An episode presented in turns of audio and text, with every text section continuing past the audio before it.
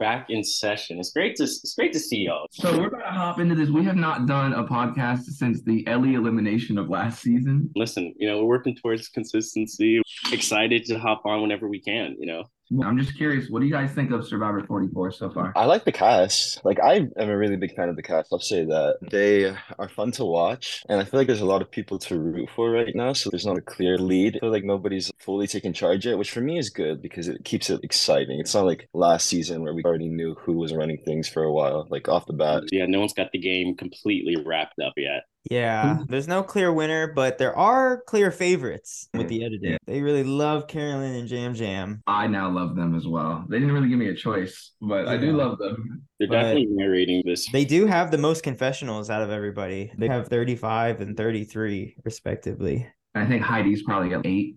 Heidi, I have a list. Heidi has eight. And second place for least amount of confessionals is Lauren with 10. Yeah, which is crazy because Lauren was the main character of that first episode. Yeah, should we just start on them because it's really sad, honestly, to see people who are well positioned. I mean, Lauren can freely say she has an advantage.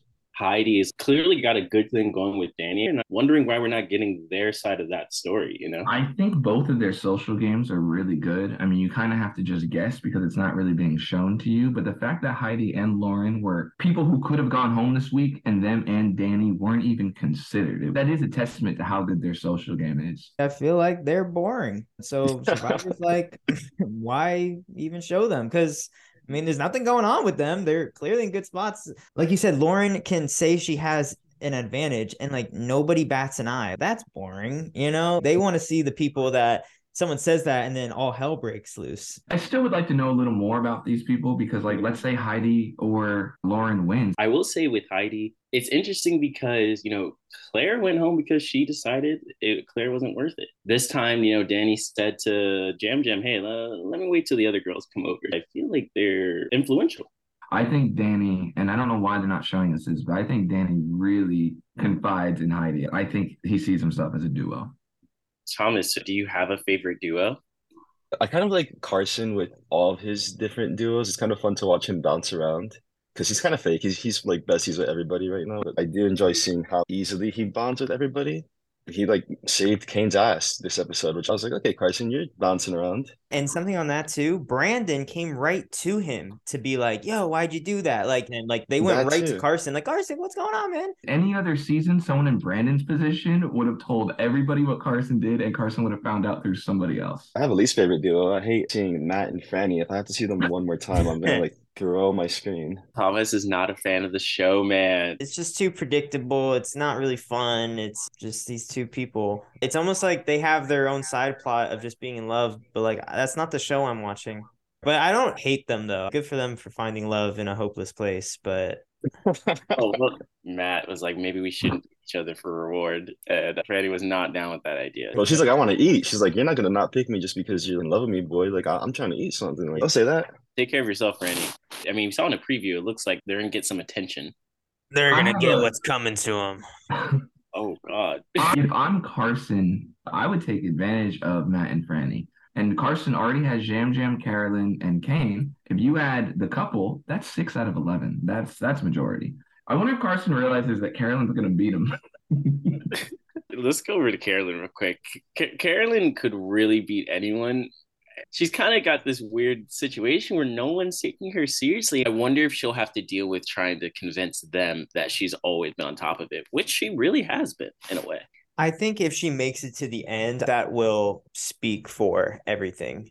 She'll be able to have a much easier time explaining at the end. She's just an underdog, you know? Nobody nobody gets her. And I don't either, but I like the way you're working. I was kind of sad to see Yam Yam come over here and like suddenly lose all this position. And then him versus Josh. I mean, we're talking about duos. That was some of the best content the last three episodes.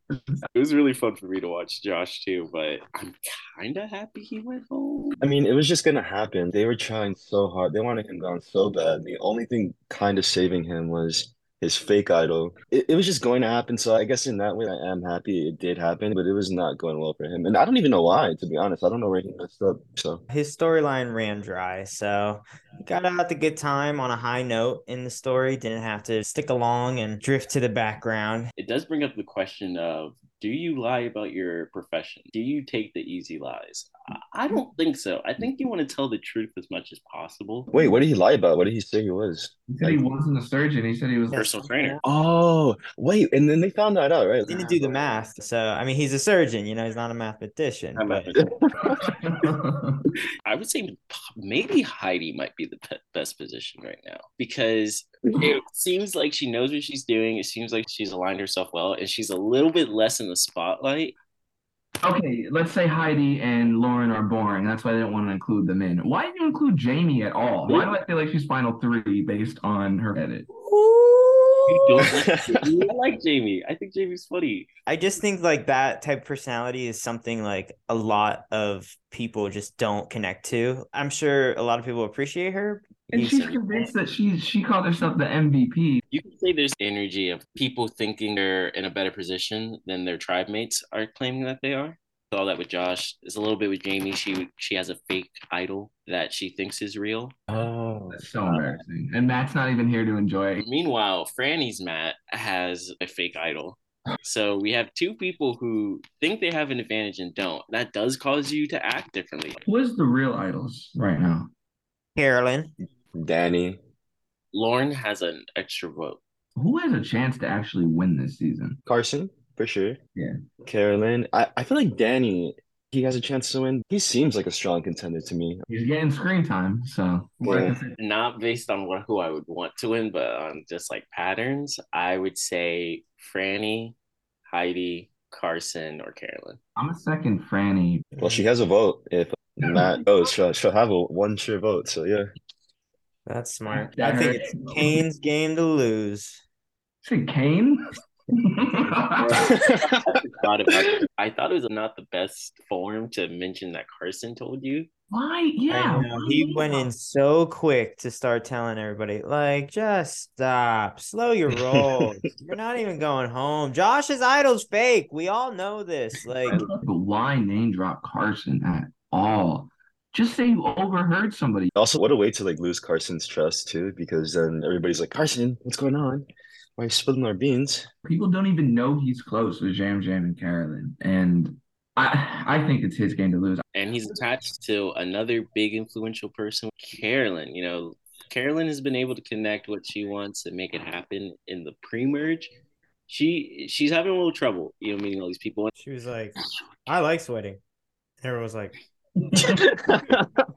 Anyways, Okay. uh, They're just so rude to her though. Like I could not believe it when she was at that award with Danny and Brandon, and they were just acting like she wasn't there. And I was like, that's so rude. You could at least acknowledge it. They were just having a full on conversation, and she was saying it too, like out loud. She was like, I guess I'm not here, and they're like, Yeah, bitch, you're not. Uh, anyways, um, so uh, Brandon, Danny, like it's like, well, damn. I like Danny a lot. I just kind of lost a little. He lost some cool points for me i- in that exchange. Brandon's like, yeah, man, I, I'm ready to see a winner like us, Danny. Come on. And, and Carolyn was like, "What do you guys mean?" And Brandon was like, "Oh, we, uh, he's talking about us." I think it's just wild for someone to actually say, "Oh, you're leaving me out."